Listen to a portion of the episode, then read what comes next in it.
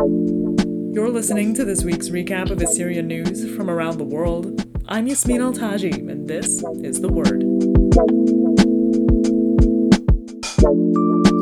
A strike in northern Iraq blamed on Turkey has killed nine and wounded many more. Iraq is accusing Turkey of an attack that killed nine at a resort in Zakho in the Duhok governorate of the country's Kurdistan region. At least 23 were wounded, according to multiple reports. Turkey has denied responsibility for the attack. Its foreign minister said in a statement this week, quote, "We invite Iraqi government officials not to make statements under the influence of the rhetoric and propaganda of the treacherous terrorist organization," referring to the Kurdistan Workers' Party or PKK.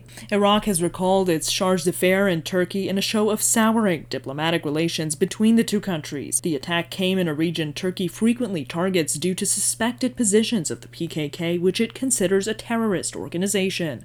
Civilians, including native Assyrians, have faced continued losses as a result of the ongoing conflict. And a group of international Assyrian nonprofits reconvened in its third ever meeting this week. The Homeland Coalition, made up of seven member organizations, held its third ever meeting after more than a year long hiatus. The coalition was established in late 2020 to, quote, bring together our organizations that work in the homeland and the regions nearby, according to Savina Dawood Dawood, the founding president of the Etuti Institute. When asked what's next for the coalition, Dawood said, quote, another meeting. But Carmela Borashan, a director at the Assyrian Aid Society, another member organization, told the Word the coalition is assessing needs for a collaborative project focused on businesses and startups. According to Borashan, it's currently unclear which geographical areas a project like this would potentially target. Dawood told the Word members are still trying to agree on guidelines as it's, quote, still in its founding phase. And Assyrians around the world celebrated Nusardel on Sunday. The celebration takes place exactly 14 weeks after Easter. It has pre Christian origins, though. Legend says that the festival is rooted in an ancient love story between Ishtar, the goddess of love and war, and Tammuz, the god of agriculture. When Ishtar banishes Tammuz, resulting in a drought across the land. When they reconcile and she brings him back, the drought ends, and an annual ritual surrounding water is born. Today, water fights carry on to mark the holiday.